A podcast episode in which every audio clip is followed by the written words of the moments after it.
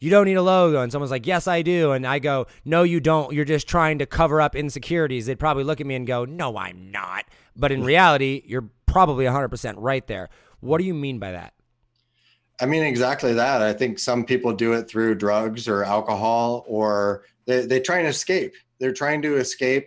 Uh, the term for it is delusion. You are now entering a new paradigm. So here is my issue. I wanted to find the answers to life's biggest questions.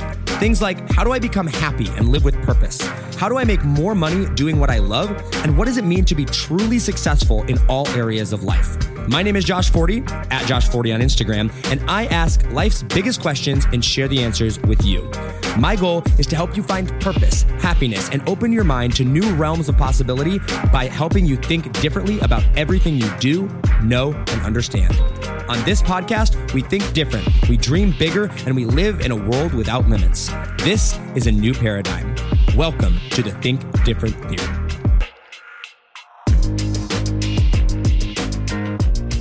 What's up, guys? Welcome back to another episode of Think Different Theory. My name is Josh Forti, and I tell you, the last couple weeks have been pretty insane. Um, the coronavirus has taken over the world, has shut down everything. We're in the middle of the Traffic Secrets launch right now, and my next guest here today is someone that hopefully is going to help a lot of you newer people, the people out there that are getting started into business, kind of make that leap and really understand what it takes to get started. One of the things that I've tried to do over the course of the past couple weeks, especially with the coronavirus coming in, is give you guys trainings on how to react to this because I did a post on Instagram. Uh, I do a lot of Instagram stories every single day. I answer your guys' questions. I do ask me anything's all the time. And one of the things that I said on there is it's incredibly important to understand who you're listening to right now and understand like that you only need like you can only listen to people that are operating from power and not from fear. Because if you're listening to people that are operating from fear and you're taking advice from them the advice you're getting comes from a place of fear. You're going to operate out of fear, and everything crumbles and collapses when you operate out of fear and scarcity mindset. Whereas if you come in this with a, a mindset that says, no, like I have the power to change my life, I have the power to make decisions, I have the power to to react or act upon my situation and not react and not be a victim, then that's when you're actually going to go be able to go out and produce results. And so, um, I I like to bring on different people because I think it gives a new perspective. And I can only, I mean, I can tell my story a million times. I can give you all my trainings and everything like that. But some people just learn differently from different people. And so we've been trying to bring that type of person on here. So my next guest uh, is someone that was probably in a situation that most of us were in for a long time. He struggled to get things going, shiny object syndrome, jumped from thing to thing to thing, and kind of like analysis by paralysis, didn't didn't know what to do because he just didn't choose. And he spent over two hundred thousand dollars on trainings and softwares and the next hack. And then he finally was like, you know what, this is all dumb. I should just go out and start doing something. And he says he, quote, cracked the code, which we all know is just a fancy marketing term to say he took action and finally did something with his life. But we all come to that point, and I brought him on here to share his story, to help inspire you guys and teach you guys about like what you need to do to actually like just stop learning and start actually doing. We're to have a great conversation. I'm to get to know him a little bit better. Mr. Mike Young, thank you so much for coming on Think Different Theory. Appreciate your time, man. Josh, uh, it's my pleasure. Thanks for having me on. Let's start with the uh, I don't know if the elephant in the room is the right word, but the the buzz of it all. Coronavirus, dude. It's insane. You know, it's it's so interesting, man. It's uh it's it's definitely it's one of those things that I think I think for a couple days I I took it a little bit glib, you know, and just was like, ah, oh, it's not that big a deal and it's the flu and whatever and and next thing you know, Italy shut down, Spain shut down.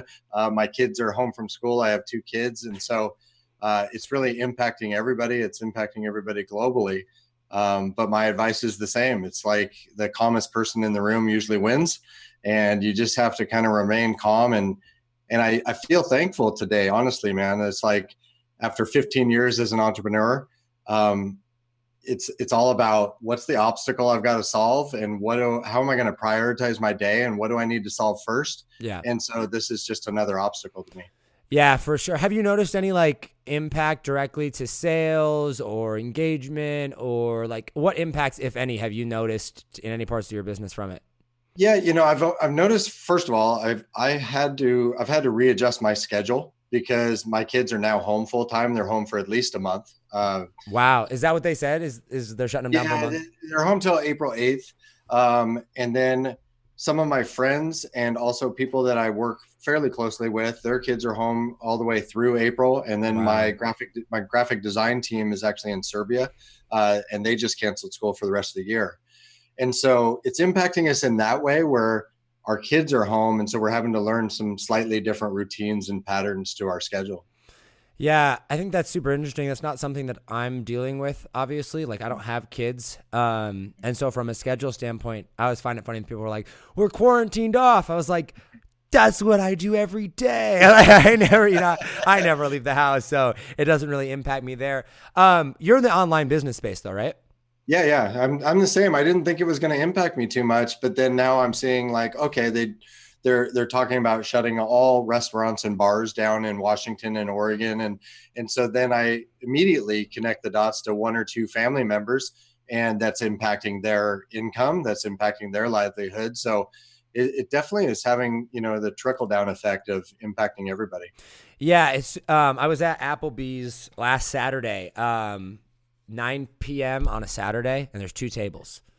Like that's insane. You know what I mean? Like that and, and you look at that and I have a lot of friends in the my girlfriend used to be the GM of a sports bar. Um and so we have a lot of friends in the in that space and they're like I mean, on a Saturday night, I made 30 bucks and I normally make 250. You know what I mean? Like, so it really, really is. But, you know, what's interesting is I almost feel, I don't know what the word is, definitely privileged and blessed. Um, because mm. the online space, I mean, I think if anything, it's going to help us, you know? And I think that now, especially with quarantine, because like before, before in an economic thing, like even in 2008, we still had the internet, um, but like people still moved, right? Like still yeah. people went out. There was no fear of travel. But now it's like people physically aren't moving. And I think that that's really playing an impact into the stores that, you know, and, and the restaurants and the businesses that are directly tied to physical movement. You know what I, I mean? Think the, I think the other thing I'm seeing, man, is that there's so many businesses that that, and I was there for a long time, where you're teetering on the edge of destruction. Right? You're just kind of fighting cash flow hurdles or day to day challenges, and so so many small businesses, at least in this first couple days, they seem to almost be using it as a wake up call, like. Maybe it is time I get my act in order a little bit. Maybe it's yeah. time I taking this thing more seriously. So I'm seeing massive opportunity right now because a lot more people are kind of raising their hand and saying, my online business has been on the brink for some time. Um, maybe it's time I ask for some help and get serious about this thing. Yeah, yeah, for sure. Let's dive into that a little bit more with with that because like I feel like the online business space has been so easy for. Mm. I mean, ever since I've been in it, right? Four years, five years. I mean, we've been in a bull market for so long. So while it's signif- it's gotten significantly harder, I think. Um, I think it's about to get real hard, but yeah. I think it's about to blow up for the people that know what they're doing. So I, I kind of want to actually back up into your story a little bit here because I think a lot of people can relate to where you were, and I think a mm. lot of people right now that are being probably the most impacted by it are that that were teetering, like you said, with that online business beforehand. Um, they are like, I've watched the Russell Brunson stuff, right? I've read the Traffic Secrets book or the dot com secrets book. Now Traffic Secrets is finally out, right? The the dot com secrets book. I've got ClickFunnels. I've, you know, seen the Dan Henrys. I've listened to all the woohoo stories, but they since it hasn't their back hasn't been against a wall. They haven't mm. made the decision.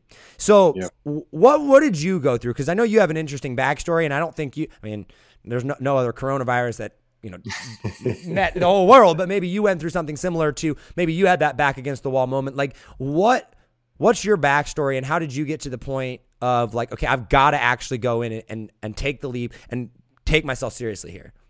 Yeah, you know, I, I ran a mortgage company up until 2008. We we started with six people, grew it to 250 and 10 offices. Um, and so I, I grew this really large company. Um, I found myself not really enjoying it because it was massively complex. I was getting a couple hundred emails a day. I had a lot of people uh, coming in my office. um, and our our mortgage company crashed in the in the crash of 2008 and i found myself sitting in an office saying i'm going to rebuild it. I'm going to i'm going to learn the online game uh, be an entrepreneur a small team lots of money you know kind of the dream we all hope for right? It's like i want automated money with a small team and less complexity because i really wanted to spend time with my family friends and travel the world. Yeah. Um, and so i began like a lot of people began, I began just Googling things and learning. And I, I ran into Ryan Deiss's original uh, million dollar napkin landing page. It was white landing page with just an email opt in, no disclaimers or anything at the time. And uh, and so I started I started just consuming books and courses and online products, trying to figure out what am I going to do because I really had no plan. I didn't know which business I was going to go into and so what happened for me was I began creating a business around almost any idea that I came up with in my head. Mm. Um, if well, it was a business. yeah, yeah, exactly right. Um, or trying to start a business around any idea in my head. Right. And and so it was uh, maybe it's an online uh, automated email for real estate agents, or maybe it's a sales coaching company. And from 2008 to 2014 really i tried 50 different things. Wow. Were you successful in any of them three. Three three out of the 50 uh, did pretty well. Um, 47 of them flopped. And so i became I w- I wouldn't say addicted but i became very curious and fascinated by why did this one work and why did all these others fail. Um, i also had created a lot of logos and branding and websites because I tried so many things. So at the same time, I fell in love with kind of the the branding process of it all, and I had a design team. I also became fascinated with why did these three work and why did these 47 fail. Mm. Um, and in 2015, my business partner at the time decided to take a, a consulting gig, and he said, "I'm going to go do this thing." And I said, "Great, if you're going to do that, I think it's kind of finally time." To put myself back out there with my own business, my own thing. Um, and that was 2015. And I think the story that I, I like to tell people and that I that I relate to clients so well is between 2008 and 2015, I was deeply afraid to put myself back out in the marketplace and be the face of the company uh, because the previous company failed so miserably. I went from liquid millionaire to $200,000 in debt in less than six months. Wow. And I had a lot of shame and mindset issues. And this was in, that. sorry, this was in 2008 when that happened? That was in 2008. Yeah. yeah. And so, so that period of time for me was, it was almost, is a, it, I think it was better than doing heroin, uh, but it was a creative, it was a creative addiction to mask the sense that I really didn't want to put myself as the face of the company and put yeah. myself out in the marketplace. How did you go and get customers mm. for 50 different companies? I mean, I, I know 47 of them failed. Because one of the things that I think is interesting is mm. I've always been the face of my company. Now, I've only been in entrepreneurship for four years, maybe five, but really four, right? And it's funny because like I've never paid for customer acquisition. Mm. And the way that I've done that is essentially since day one, at least since day one of actually having any form of success, I've always had an audience of some sort. And this is right. why, like, I preach audiences so much, like audience hacking and the frameworks that we teach, whether it's Instagram or Facebook, like, or an email list, like, you've got to have some form because that's how I've always gone out and done it. Right. And so I'm like, if you've got an audience, you basically have a bank account on demand. You're just figuring out how to withdraw the money. Right. Like, that's, that's essentially all you're doing. But I see a lot of people, and I, whether it was Steve Larsen or I hear people like you that have gone and they're like, yeah, I tried 30 different times, 50 different times. I tried all these different things. I'm like, how did you even go and get people to buy? Like, were you paying for ads or how did you go and how'd you get customers? Yeah. Uh, for me, I was, I was smart. I was really smart because between 2001 and 2008, I was always learning about team building and, and studying guys like uh, John Maxwell and mm. Pat Lencioni and and different guys about how to grow my mortgage company. So I was I was dealing with that, but I I knew that I needed to stay in my strengths and surround myself with people that were strong in my weaknesses. So uh, when I first started, I partnered with uh, a very good friend, and he was a masterful salesperson, and he was a connector, and he was a great networker. And so he was the sales engine, and I was support for so long. Mm. And so during that time, I, I look back now and I'm I'm grateful for that time because I I learned how to use computers. I learned how to build websites. I learned how I learned all the kind of behind the scenes technical stuff. Um, and he just got to go build relationships and sell stuff, and I just had to fulfill on it. So you got yours primarily through partnerships. I did in in during that time he would he would create an idea or a thing and and he'd go sell it through mostly in the mortgage real estate title and escrow space during the time because that's where all his his connections were and his networking was um, so he would just go say hey we've got this thing um, it's for loan officers that want to do xyz and then i would build it and we'd fulfill on whatever we sold and a lot of it was coaching he sold a lot of coaching consulting um, and and sales trainings. Um, and then we would always mix in some component of either technology or branding into our offers. Mm. And I was the guy that had to figure out the the tech behind it. And what when was that period from? That was 2008 to 15, really. To that okay, so that pretty much that entire time frame you had somebody that you had partnered with more or less throughout that time frame. and that's that's where the majority of my personal investment came into these courses and stuff somewhere along 2013-ish we st- i was taking almost 100% of my income because we had we had one company that was doing fairly well so i was making a couple hundred grand a year i was taking most of my income because my bills were still really low and going i was going to Leadpages conferences and infusionsoft and uh, ClickFunnels and i was just i was consuming all these courses and knowledge products with my with my income. Um, and that's where the majority of the 200k that i spent uh, was because i had a steady income coming in. So a lot of people ask me like how did you spend 200 grand? Well one i was i was deathly afraid to put myself out there and actually choose like you said and do something. Uh, and the second was i had a steady income coming in from one of the businesses that did really well. One of the things I think is interesting that you said here, though, and, and I want to get to the part where we talk about the fear of putting your face out there because I think that's a big fear for a lot of people. But before I get there, is how you got customers during this time. Because I I don't think there's a right or a wrong way to get customers, right? Um, And I think that everybody is looking for. You know, Traffic Secrets, which guys, by the way, if you don't have your copy of Traffic Secrets, the link will be down below, joshforti.com slash traffic secrets. You can get your copy. We have over $10,000 in bonuses. little shameless plug there. But one of the things that, you know, like for me, like each person has their own way that they went and did things. And Yeah. I think that's some people are looking for the way rather than looking for a way. Yep. And like you went and you had a business partner that went and Yep. did it the whole time. I went and built an audience. Dan Henry went and did paid traffic, right? And somebody else went and did JV deals. And somebody else went and, you know, they were the person that built relationships, right? So there's all these different ways to go about doing it. And I think Yep. that that's actually part of the issue for why people don't go and get started, right? One hundred percent. I th- I think like what I'm passionate most about right now is really a couple of of big problems that I see in the marketplace, but one of them is knowledge over accumulation. And and so what happens is you can do door to door sales. You could you could mail out flyers. People forget that there's still A like, mail, direct- yeah. you know, like you can do it a million different ways. The problem was I was learning every way. And so it ended up creating almost like this internal confusion loop where I was, the more I learned, the more I began uh, to get confused on which way was right for me.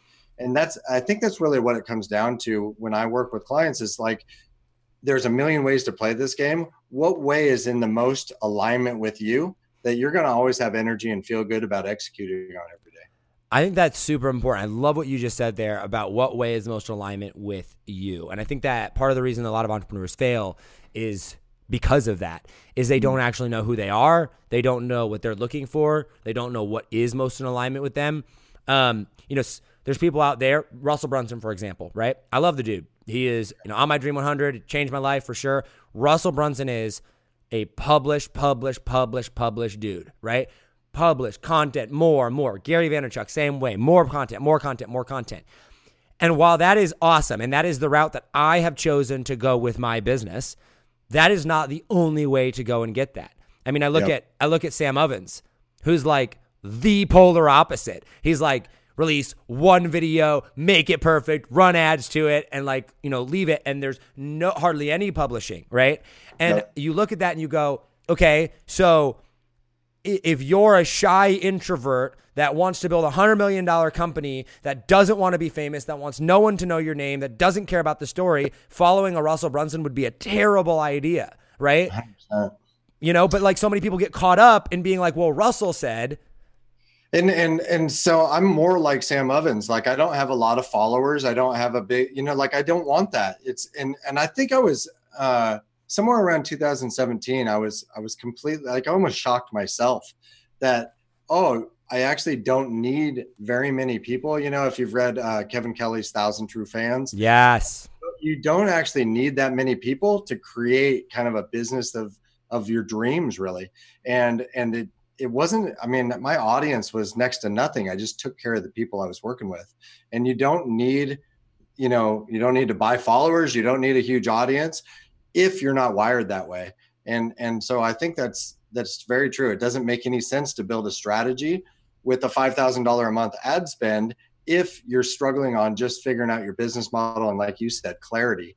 Like that's the, that's the biggest disease i see people suffer from is is the lack of actual clarity on what they want and if you can answer that question and, and really know who you are um, that's when things began to shift for me was i started studying myself. I I was Mm. always I was always looking outward at what's the answer here, and it was only when I turned the focus inward that things began to shift for me because I began to realize I had some some shame issues, some psychological issues from previous failures, and then I could actually work on myself and start pouring from an empty or from a full cup, as they say, you know. For sure, for sure.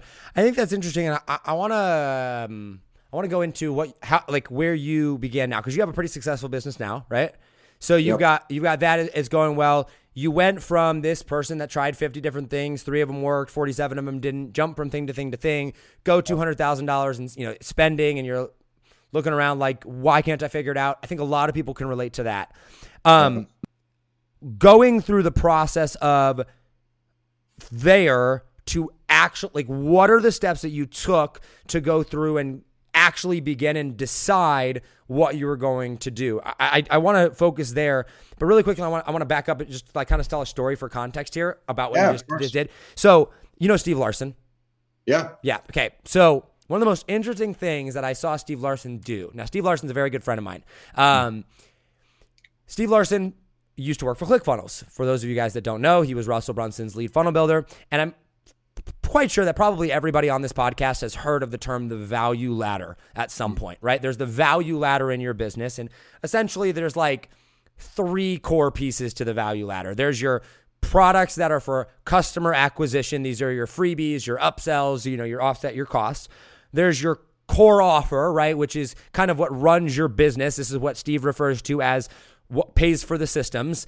And then there's your high ticket offer, which is your highest level of the value ladder, which is your, you know, your your high ticket offers. These are your real money makers. This is the money where you your bonuses from, where you pay yourself from, where you really scale your business from. Like that's the the process of this value ladder, right? And where most people start is they'll start at the beginning, right? They'll start with the lowest ticket offer, right? And they'll start with the $97 products just to kind of validate things, whatever. And then they don't make a bunch of money. And then they'll add a, a core offer, that 997 or 1997, and they'll go and they'll make a decent number, you know, decent amount of change. They'll have a couple hundred thousand dollar a year business pretty quickly.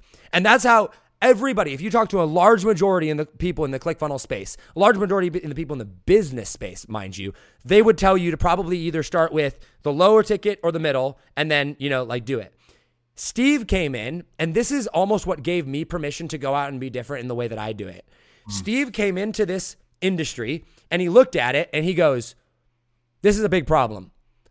He his first product out to the ClickFunnels market. I mean, he had some products in the MLM space and stuff like that to kind of fund some things. But his first thing was a $25,000 offer. Like the highest highest one. That's where he started because he knew that that was a thing and he went against a lot of traditional wisdom, a lot of what everybody else out there was saying, which was go low ticket, validate it, start with your core offer. He was like highest boom right away and he made 5 million dollars in 2 years. And I think that that right there, that process of just I see a problem, I'm picking it and I'm going to do it. If it fails, great, but this is what I'm going to go and go and do. When you go and do that, it is so refreshing because you give yourself once you've decided that you're going to do it different, then everything else that you do, if it's weird, you're like, I'm, already here. I'm already weird, right? But so many people, I feel like they get caught in this trap of like, well, I have to do it how everybody else is doing it, or I have to follow this this tried and true, proven path, or else I'm gonna fail. You know what I mean? Yeah. Yeah, and I think I think it's interesting because because I look at my own path, and that's kind of the, I struggled for years. I was selling like ninety seven dollar logos and stuff, and and it was never generating enough cash flow. So I always felt like I, I refer to it as the the drunk monkey with Alzheimer punching you in the side of the head. And it was like my cash flow was never solid enough to where I could just focus on the customers and the business. So things never really took off because I was trying to sell these $97 things. And the the flip for me was when I went, I actually flipped it. Um, well, a couple things flipped it for me. Number one is I finally got to the place where I was in enough pain that I asked for help. And mm. I and I mm. and I wish that I had asked for help sooner, but I also don't discount my my journey, my path, and I just I'm I'm grateful for the time that I spent because I can help people in so many ways now with their mindset and with some other things that I went through. But that being said, if I had asked for help from somebody who'd already done what I was trying to do, I would have learned in well, I, I did. Once I asked for help, I learned in 18 months what was taking me the previous decade. Wow. And so so it's like I, I was just too prideful, maybe. I don't think it was ego, but I think it was too much pride to to just stop and say, I don't know what I'm doing. It's not working. I need some help. Because once I did that, all of a sudden about 12 people kind of raised their hand and say, Hey, I've been there before. I'd, I'd be glad to help you. Um, and a couple of them I paid and, and said, will you help me directly? One of them was a mindset uh, coach and one of them was a direct help with copywriting, marketing, advertising and and once i got the help i needed all of that other learning kind of clicked into place for me. And i was able to pick my path and and from picking your path things begin to take off. How did you decide what you were going to do? Mm. mostly it was a combination of what gave me energy and also how I'm naturally wired. I think we're all, all kind of hardwired a certain way from the from the get go. I always was the guy that liked helping people. I liked I liked mentoring and showing like even in elementary school, new kids came into school. I was one of the kids that would show them around the school and introduce them to people and and so I I picked that because I liked coaching and mentoring. I liked sharing knowledge with people, so I I like the strategy aspect. Um, and then and then I really liked my graphic design team because of the the branding process that we went through. So I was trying to combine all the elements that made me feel good, and then and then chose a specific problem in the marketplace to solve. And and the problem I chose to solve was was businesses that are just starting out that aren't working yet. Um, let's let's help get them working before we worry about the branding crap and making them pretty, because so many people, and including myself, they go and they make all this stuff pretty. They they worry about their hmm. colors and their fonts. And again, I think a lot of that was some form of masking this internal fear of just just creating a real business and running the damn thing. Let's talk about that. Masking this internal fear. I think that's mm. way more powerful than people realize. What mm. do hmm. you mean by that? And and I mean, because if I were to be like, you don't need a logo. And someone's like, yes, I do. And I go, no, you don't. You're just trying to cover up insecurities. They'd probably look at me and go, no, I'm not. But in reality, you're probably 100% right there. What do you mean by that? I mean, exactly that. I think some people do it through drugs or alcohol, or they, they try and escape. They're trying to escape. Uh, the term for it is delusion. You know, they don't want to actually look. And so a lot of businesses, you say, my business isn't working. I can't figure out why. Okay well, how many people uh, found out about you today? How many people took a first step, whether that's a lead magnet or hit your website or whatever? Um, how many people hopped on a sales call? How many sales did you have? And when you look at most businesses that that are working so hard, their numbers are like zero, zero, zero, and zero. And so you're not actually running a business if you're not if you're not attracting leads and creating sales calls and selling something. It's not a real business. And so all this other crap is avoiding is is a, a creative way to avoid looking at the real numbers, which is you don't have enough customers and sales to even call it a real business yet. So I'd rather just deal with the colors on my website. I'd rather deal with uh, consuming uh, ClickFunnels uh, software and and this book or whatever. All of that was a, an escapism to me. It was a form of I'm going to escape the current reality, and I just chose to do it through knowledge products. So, oh, I like that. Your your drug was knowledge products. Some uh, and, and booze. Like I drank a lot during that time. I was just like, I was deeply uncomfortable. You know, like I wanted my business to work so damn bad because I grew up in that. Like a lot of people my age, you know, like I'm in my 40s, and it's like my job was to provide for my family and be the man and bring in the income and do all those things, and it wasn't working. So all I wanted to do was escape.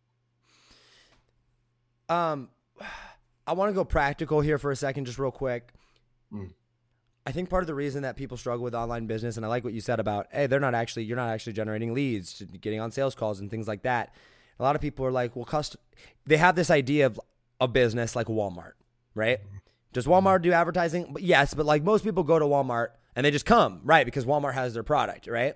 And so I think that a lot of people think that if they have a good product or that they know what they're doing or that they're this expert for some reason or whatever it is, that people are just going to come, right? And that mm-hmm. if you if people don't just come, then you don't have a good enough business because look at Walmart or look at Walgreens or look at Russell Brunson, people just go there right now. Like they just show up now and they forget everything that went into that. And they also forget that um, selling a $5,000 service is much different than selling a $3 bottle of applesauce, right? Yep. In order to for Walmart to sell that $3 bottle of applesauce, they had to have 35,000 other products in that store. They had to go through all the branding, go through everything else, whatever to get you in there. And yes, now you're buying that, but they they don't realize kind of what it went into making that customer show up.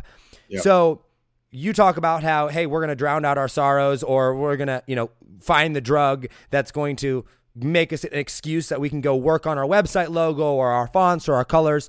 So what is if you are in the online education because you're in the online edu- education based service based now yep. right? So if i am in the course consulting service coaching industry like a lot of the listeners here are what are i'm just getting started right? Like i am I, I, I know I, I'm confident that I have a product that I can sell.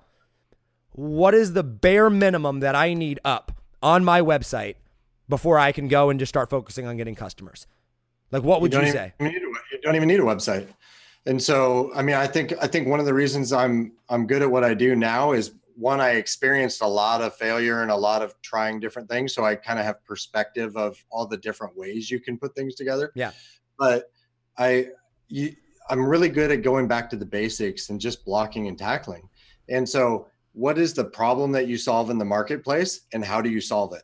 And do you need a website to do that? No, you just need to talk to a real human that has the problem that you solve with your product or service and and offer them help and say, "Would you like would you like direct help with that or you want to try and figure it out on your own?" And and that's it. You have enough of those conversations, you're going to sell some stuff. So I, I want to I want to get really practical here. Okay, so let's get let's do super practical. Yeah, I am quarantined with the coronavirus, or I'm um, you know, like working from home or whatever. I'm not necessarily by my ideal customer. I don't get to just drive down the street and go to a bar and be like, "Hey, person sitting at the bar, you want to buy my online course? Can I talk to you, ask you some questions?" That's not a thing, right? So if I want to get on phone calls with somebody, if I want to learn about my audience, if I want to generate these sales calls, what are some practical ways that I can go about doing that? Either A, without a website or funnel, right? We're calling it here. Or B, what's the bare minimum funnel that I would need to set up in order to have those conversations? Yeah, I think um, I call it the spiral dynamics of your business image. And spiral dynamics just says it's an ever it's a it's an always evolving process it's always growth you're always going to be expanding so uh, the few problems that I see consistently over and over again, number one is credibility issues. So people see your stuff and they don't believe you do what you say you do because mm. there's either not enough proof or your copy's all over the place or you're saying too many things. Second one is copy and offer. Uh, the third one is that the process or flow that leads go through, people are either skipping steps and and you know like people show up in your messenger and be like hey josh nice to meet you would you like to buy my xyz so they're skipping steps in the normal human progression um, or they're adding 112 steps when there only needs to be 10 and and the fourth one that i see it causes a lot of business problems is is uh, not understanding how to run a sales call. And so they're they're talking about products and features way too much and not just uh, digging into the problem and offering a solution. And so i think it's it's an ever expanding process. So what i would do is i say spend the least amount of money in the beginning on branding as possible to get a, a website a social media page up um, kind of and just get your messaging congruent. And then and then realize realize a couple things. One is this is this process never stops. There's never an end date. There's no magic end to the you know the end of the rainbow there's no pot of gold. So if the process never starts you have to start somewhere.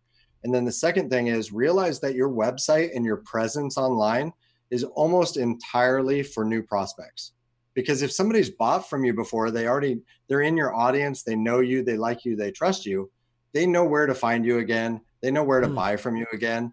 So you have to build your presence so that people have a, a very clear starting place of where to start a new relationship with you and That's your good, messaging yeah. me- messaging needs to be deadly consistent that's actually really interesting i've never thought of it that way before of designing i mean like understanding that you're designing a website for new customers only well not only but like primarily especially in the beginning um because i, I view it like a uh, you know slot machines the old school slot machines the, the three things and you can't see what's going to land on and then it lands on a seven or a bell or whatever. Yeah yeah.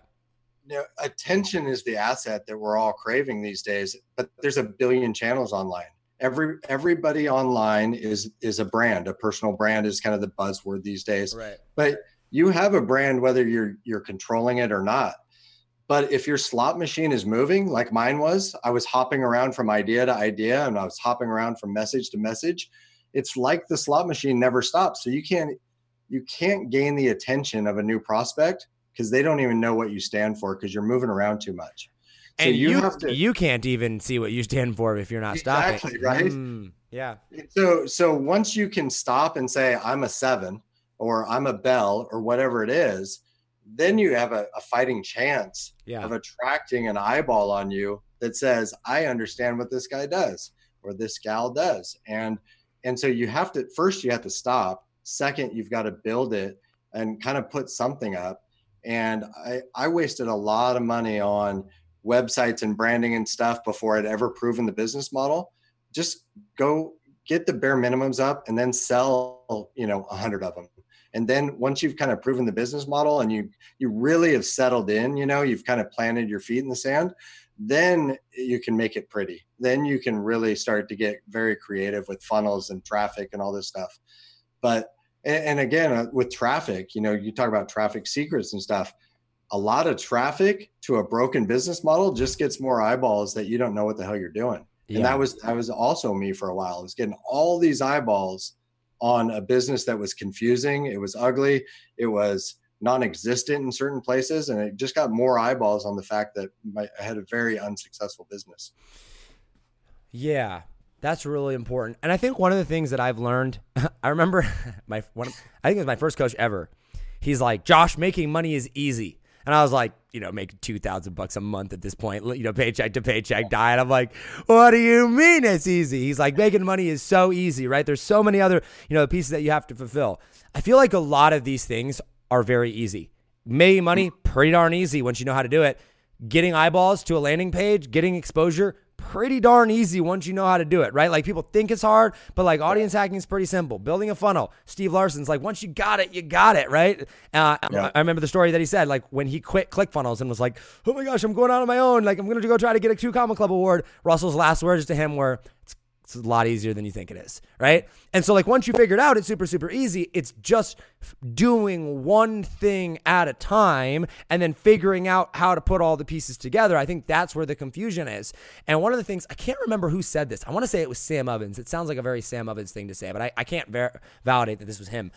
But um, they said, because I asked them the question of when do you start focusing on other things in your business besides generating sales?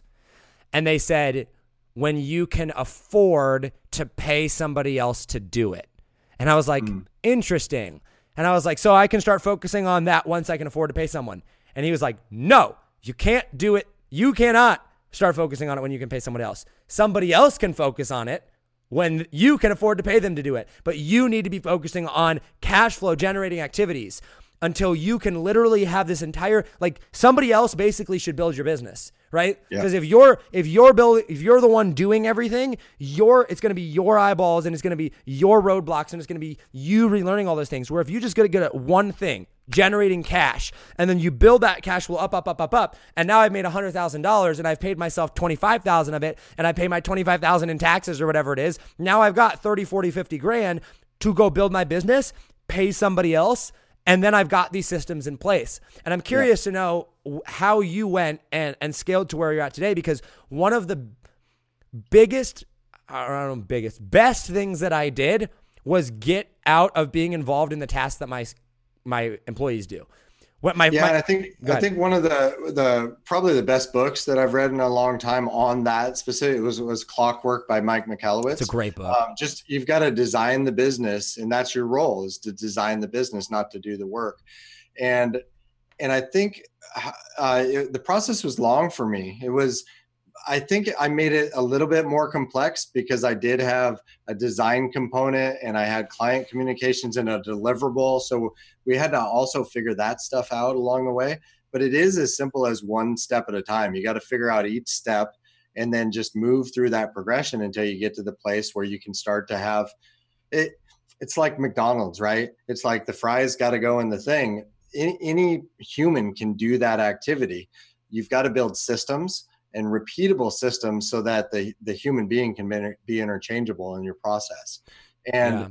I, I, think I, I got one of the other problems I like to solve is what I call the business opportunity seeking virus, which I had for a long time.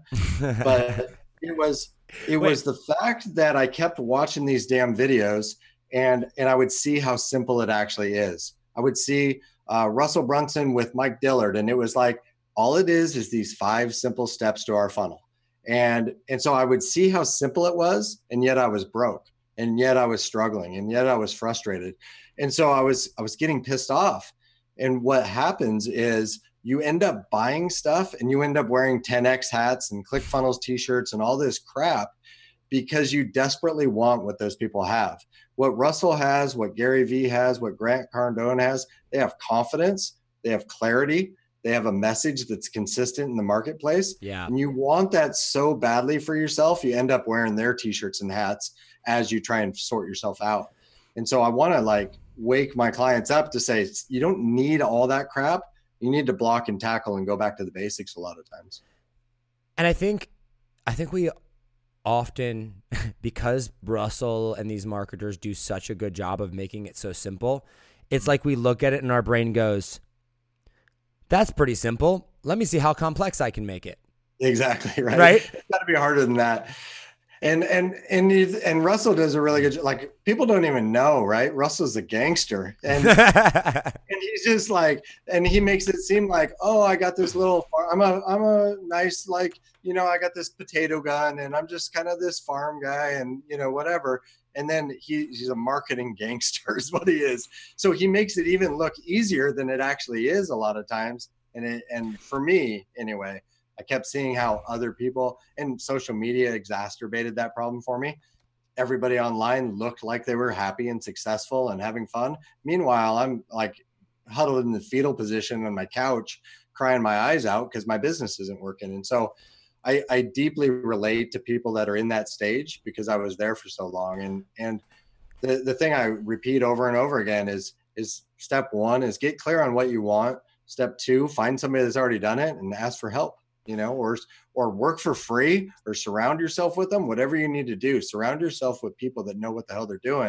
And that kind of comes back to how you started the podcast, which is stop listening to people that are giving away their power and destroying their energy uh, because you're just listening to people that don't actually have control of their own environment, their own situation.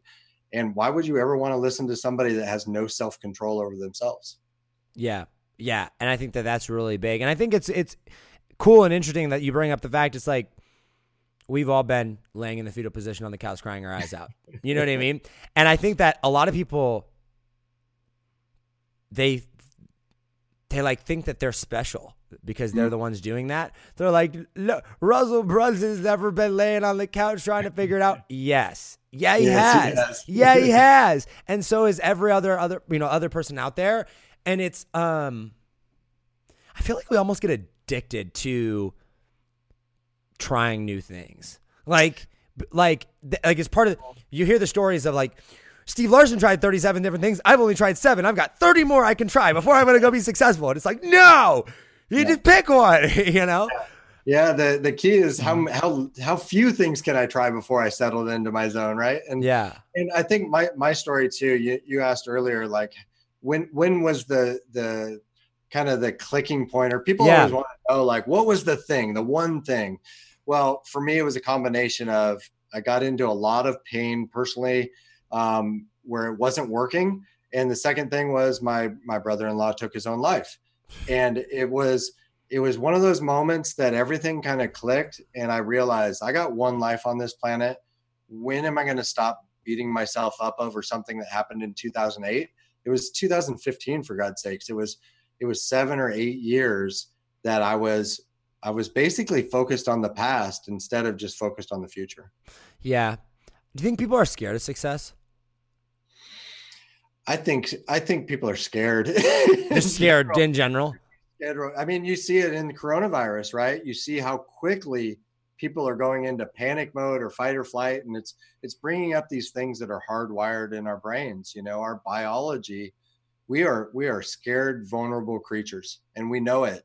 Um, we don't want to admit that at any moment a rock could hit us, you know, and and end this whole thing. We don't want to admit that you know getting hit by a car would just end it very quickly. And so we do a lot of things to not think about the reality of the situation, which is we're all going to die. Yeah. I think I think um other people's perception of it. I, I, I want to go back to one of the things that you said there. The more eyeballs you have on a broken website is the more people that know you don't know what you're doing, yeah. right?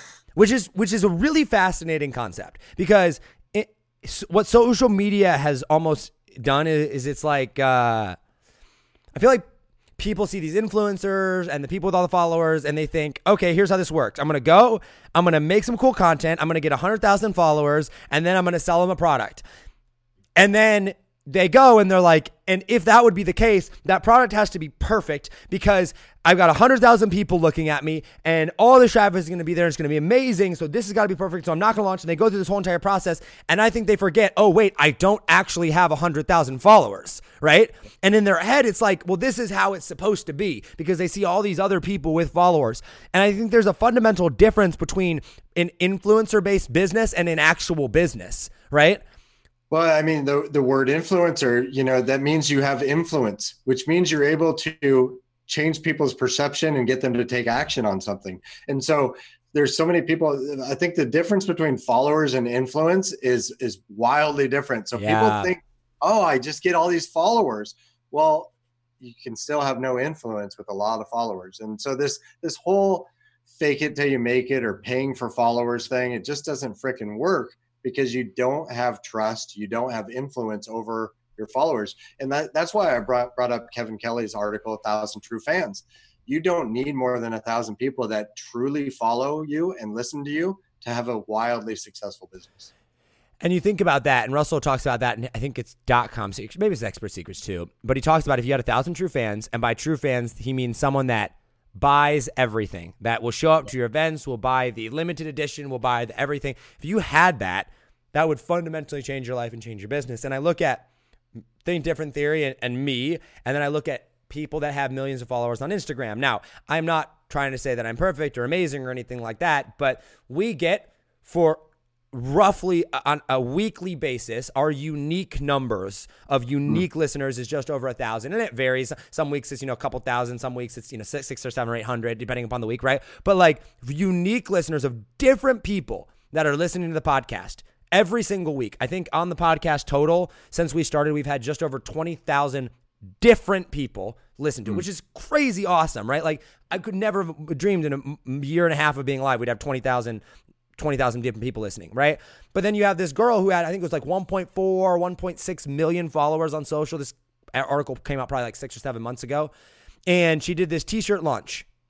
She has a million followers, over a million followers on Instagram. And she sold like eight shirts or something like that. And the, the, the minimum for it to like even happen was like 20. And she sold like eight or 16 of them. Like she didn't even meet the minimum threshold to be able to go. And I'm like, if I were to drop an email out to my list of, you know, 10,000 people or whatever, right? And, or my th- I could I could talk about shirts on a podcast and sell more than that.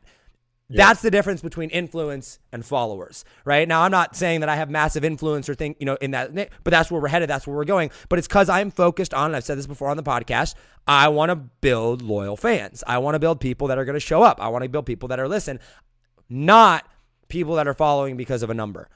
And yeah, I think that's very, very different. Time, uh, when's the last time you or I saw a Tesla commercial? Net- you just you, you can you can have you can have a business that's taken over the world and not even be running ads. I mean, there's a million ways to play the game.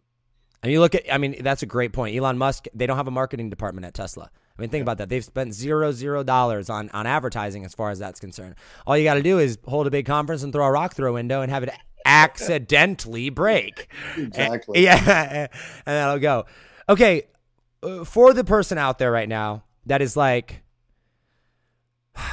Mike, I, I just, I'm not really good at anything. Mm. I've got a lot of good ideas. I, you know, I'm I'm maybe ahead. I'm I'm I'm a dot com secrets book ahead of the average person, right? Mm-hmm. I have I know a little bit about Facebook ads. I know a little bit about online marketing. I know I know just enough to be able to hold up an intelligent conversation or, or understand the phrases that Russell is saying.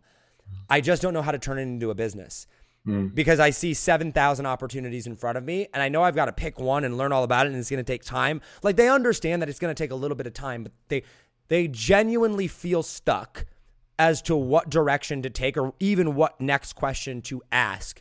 Where would that person go? Like what is that what does that person need to do? What book do they need to read? What question do they need to ask? What actions do they need to take? What are what should they be doing? Yeah, I think um, pick one and take action because in the in the very very infancy of this game you actually discover what your thing is through the actions you take. And so you like i tried stuff in the beginning that i did not like uh, but i only found it out when i tried it and didn't like it. So it's like it's like going to um, Baskin Robbins and there's 31 flavors. You you kind of just got to try all the ice creams in the very very beginning and just say I really don't fucking like chocolate. Right, right, right. really, uh, can I swear on this podcast? uh, but but I really I really don't uh, like chocolate, and I really I really like strawberry, and so you start gravitating towards strawberry and and so and my apologies if no I'm you're no you're good you're fine but um but you you learn through actions in the beginning. So you have to just pick something, be confident in yourself to know that there are experts out there in landing pages and traffic and conversion and funnels and all this stuff. You can hire out all that stuff. In the beginning, you got to find something that that fuels you and gives you energy. And the only way to do that that I know about is through action. And and so you just got to try some stuff. I, I even told my my 13 year old son is really into skateboarding right now, and he was going through this transition where he he knew that baseball and football and basketball were not like they weren't giving him energy, and I could sense it. And I said, and I kind of had this conversation. I just said, you know, it's okay to try a bunch of stuff right now. Like you're 13. Yeah. like because because what was happening was everything he tried that he didn't like his mindset, he was saying, Oh, I failed at that. Mm. I was like, No, you didn't fail at it. You tried something and discovered you didn't like it, or it didn't give you the energy to keep it going and build this kind of positive feedback back loop of momentum. And then he hit skateboarding one day and you could just like see the light bulb go off. He's like, I love this. Hmm. And and he he's at the skate park right now. He doesn't have to. I don't have to tell him to go practice. He does it in his garage. He's and so that's what you want as a business owner. you want something that doesn't feel like work to you because you just enjoy it. And yeah. I, I, I, it took me a long time. It's taken me 15 years to get here, but I, I genuinely today, I love that feeling of watching somebody that's stuck and struggling, and I love watching them break through it. And and so I just create my entire funnel, so to speak, is where I never feel like I'm selling anything and everything gives me energy. We do we do complimentary reviews for business owners, and we do reviews of their website and reviews of we do all that stuff for free, so that we can just help people. And then we say, "Would you like a little more help? Maybe you just hop on a call with us, and we get to know you a little bit better." And yeah. so that was when I cracked the code. Is when when my advertising and my funnel and all this other stuff was in alignment with something that always made me feel good because yeah.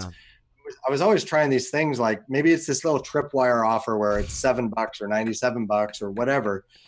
And and these tripwire offers, they still made me feel like I was uh, I, I don't know if the word's like cold calling, but I still felt like I was always trying to get instead of just give.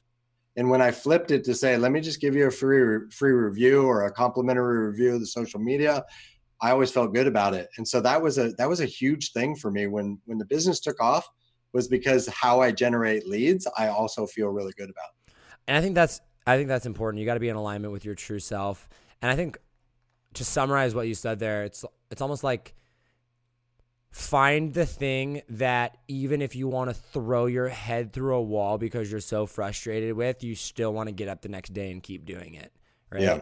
And and and that's the thing. I mean, you look at basketball players, LeBron James, Kobe Bryant, eh, or rip Kobe Bryant. Um, but like, you know, Tom Brady with football and like things like that, like no matter if they would suck at it, no mm. matter if they, like that was their life. They there was no other option. There was no other way.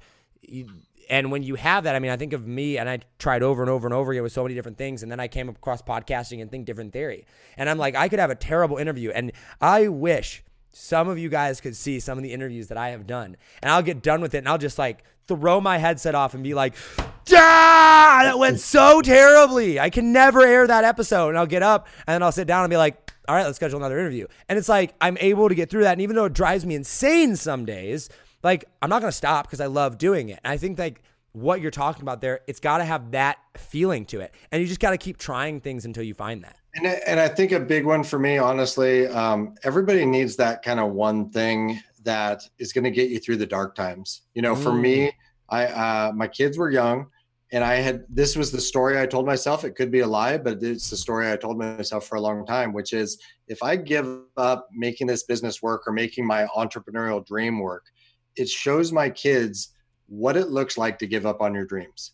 And that that thought was so much more painful than actually quitting that I got me through all the dark times. Wow. because i was just you know i was not willing to show my kids what it looks like to live a settled life and just settle for the bank job and the the gold watch and the 401k and be miserable doing it because i that's where that's where i was in the mortgage days. I was i had a, a successful company but i was miserable. I was in a cube 80 hours a week and employees and emails and i just you know i didn't want that for my kids. And and so if you can attach your meaning to something really that has a, a significant connection to you uh, it'll get you through the tough times. For sure for sure. Well mike this has been a phenomenal interview. I really appreciate you taking the time to to hop on here. Um, for the before we wrap up here, I want to give you a chance real quick, and then we got some rapid fire questions. Where can people find out more about you, what you do, what you offer, everything like that? Yeah, uh, themakeovermaster.com. I'm on Facebook, Instagram, LinkedIn. Uh, they can find me there, and we do complimentary reviews for business owners that are stuck or struggling and can't figure out why. Love it. Okay, so we're gonna link, guys. We'll link that down below in the description, so you can go and check that out. Uh, before we go to rapid fire questions, Mike, what would be like something that you want to leave the audience with? Like, what's kind of your message to them all, and basically be like, hey here's what I have to leave you with here. Some last words per se of wisdom. Yeah, I think it, it taps into one of your questions. You said something about um, I'm just starting out and I'm not really good at anything. I, I would say BS. You there everybody's got a unique thing and and something that they can tap into. So I would just say that you're good enough. You know, it's kind of like the old uh, uh, Stuart Smalley. You're good enough. You're smart enough. So God on it, you know, like decide what you want and go get it. You know. Yep, yep, yep. I'm gonna move this out of the way. I would also say with that, read this book right here, Psychocybernetics. This book is a freaking life changing book for sure. Good book. Cool. All right, rapid fire questions here before we wrap up. Um, what is a bucket list item that you have not yet done in your life? I haven't been to Europe. I haven't. Uh, I haven't been to Europe. I've been to Asia. I've been to Mexico and Colombia and all sorts of places, but never been to Europe. I, So I hear flights are pretty cheap right now. they're a little bit discounted. Uh, Yeah, a little bit. nice. All right, so so go to Europe. Um, favorite airline to fly on when you fly? Singapore Airlines. Really? Yeah, I've never flown on them before. I'll have to check them out. They are outstanding. Good. Uh, you have a favorite sports car that you want to buy someday, or like, are you a car guy at all? You know, I want to. I want to get a Tesla. Um, I I like them. Um, It's not. I'm, I'm very at this place in my life. I'm very much at the place where I don't get my energy from buying stuff and Yeah, showing off in for that sure. way. Um, so I'm not. But I do want to. Tesla. All right, so let, let me rephrase the question a little bit. If you were to go splurge on something and drop between 250 grand and a half a million bucks, whether it's a house or a car or something like that, like what would you go splurge on? I would say house. I'd, I'd buy a, a really like we we still live in a fairly small house, um, and and we enjoy it. Um, but I think the next vision is probably some type of a compound where Nice. um, I've got separation from where I work out in the office, and kind of I can stay away from the coronavirus at home. Yeah. All right. Uh, two more questions for you. One, if you ever had the chance to go to space, you get to come back. You're up there for like a week or whatever. Would you ever go to space? Yeah, Yeah. for sure. Okay. Uh, and then last question. Fast forward to the end of your life. Everybody that you've influenced or impacted, like all your fame, all your success, all your money, it's all gone. But anybody that you've impacted or touched, either directly or indirectly, you get to leave them with one final message. What is that message? Decide what you want and figure out a way to go get it. Decide what you want and figure out a way to go get it. I love it. Mike, thank you so much for coming on Think Different Theory. Guys, as always, hustle, hustle. God bless. Do not be afraid to think different because those of us that think different are going to be the ones that change the world.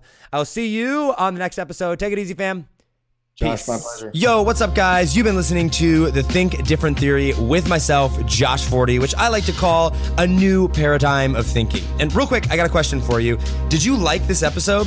If you did, I want to ask a huge favor. See, the biggest thing that helps this podcast grow and that will spread this message of positivity and making the world a better place is if you leave a review, a rating, and subscribe to the podcast. What that does is it basically tells the platforms that this is out on that you like my stuff and that I'm doing something right. So if you could take like three seconds out of your day and subscribe, leave a rating and a review, I would be forever grateful for you.